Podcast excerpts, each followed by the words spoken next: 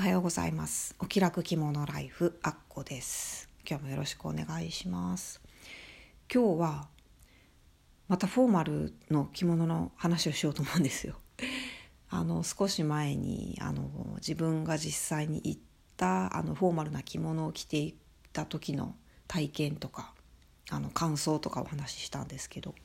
まあ、もう一つですねあの私がなかなかこう理解できなかったというかなんか馴染まなかったことがあって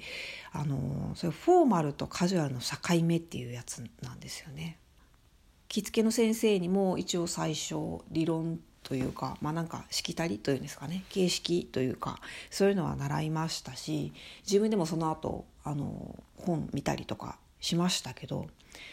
なんか理屈はわかるんですけど自分の感覚がどうしてもしっくりこないというかなんでっていうのがなかなかね抜けなかったなっていう思い出があります もうそんなもん書いてある通りにしとけやっていう気もするんですけどなんかなんなんでなんだろうっていうのがすごくあってなかなか腑に落ちなかったのはですねあの要は着物って全部同じ形してるじゃないですか。でさすがに綿とかウールと絹が違うよっていうのはまあ分かります。あの綿はやっぱ普段着朝も普段着っていうのは分かるんですけどこれがなんかポリエステルになると絹と同じ扱いになったりとかねその柄行きであのフォーマルなのかカジュアルなのかっていうのが分かれるっていうことになるんですけどなんかその辺がよく分かんなかったんですよね。全部同じ形してるだけになぜっていうのとあとまあ絹物同士でも差があるじゃないですか。その柄の入り方で顧問はカジュアルだけどあの訪問着はフォーマルとか。あと紬なんかはカジュアルですもんね。絹なのに。で結構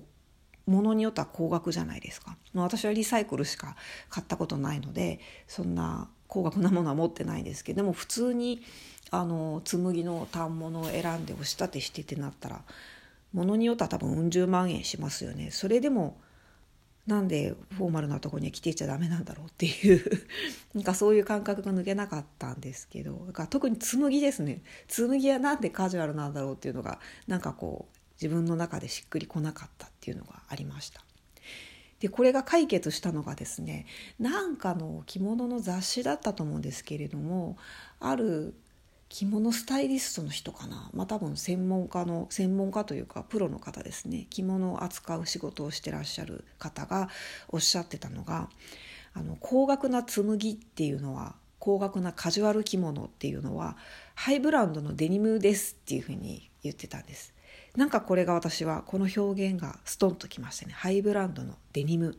まあ、言うたらハイブランドだからまあビトンとか洋服で言えばですねグッチとかああいうところでもやっぱデニム売ってるじゃないですか。お洋服普通に売ってるんですよね。私全然入ったことないので 分かんないですけど。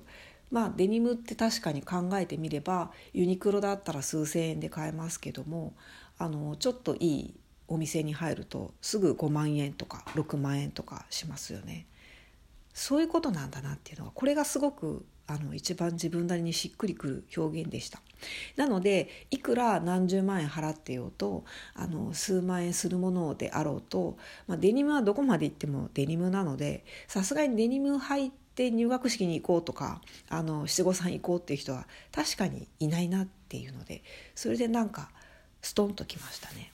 他にも洋服でイメージするとやっぱり分かりやすいのかあのお召しっていう生地があるんですけどこのお召しの着物は洋服でいうとスーツとかあとコモンっていう柄の入り方の着物っていうのはワンピースっていうふうに思えばいいよっていうふうに書いてあるのもあってなんかこの辺も結構しっくり引きましたね。スーツとワンピースだったらやっぱりスーツの方がちょっとカチッとしてますよね。でもスーツってやっぱり華やかな場には着ていかないものなのかなって思うのでやっぱり結婚式とかにはちょっと違うのかなっていうのはなんとなく理解できます。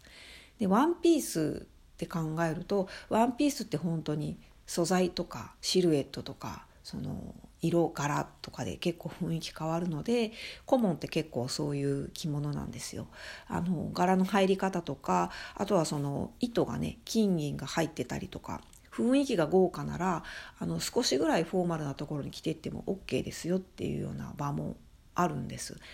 だからワンあのワンピースって結構ものによってはいろんなとこ着ていけるものもあるしもうカジュアルしか無理だなっていうものもあるし普段着にするとちょっと仰々しいなっていうものまであるので確かにコモンってワンピースだなっていう感じがしますね。なんかこの洋服に例えてる多分コラムか特集か何かだったと思うんですけどこれがすごく私は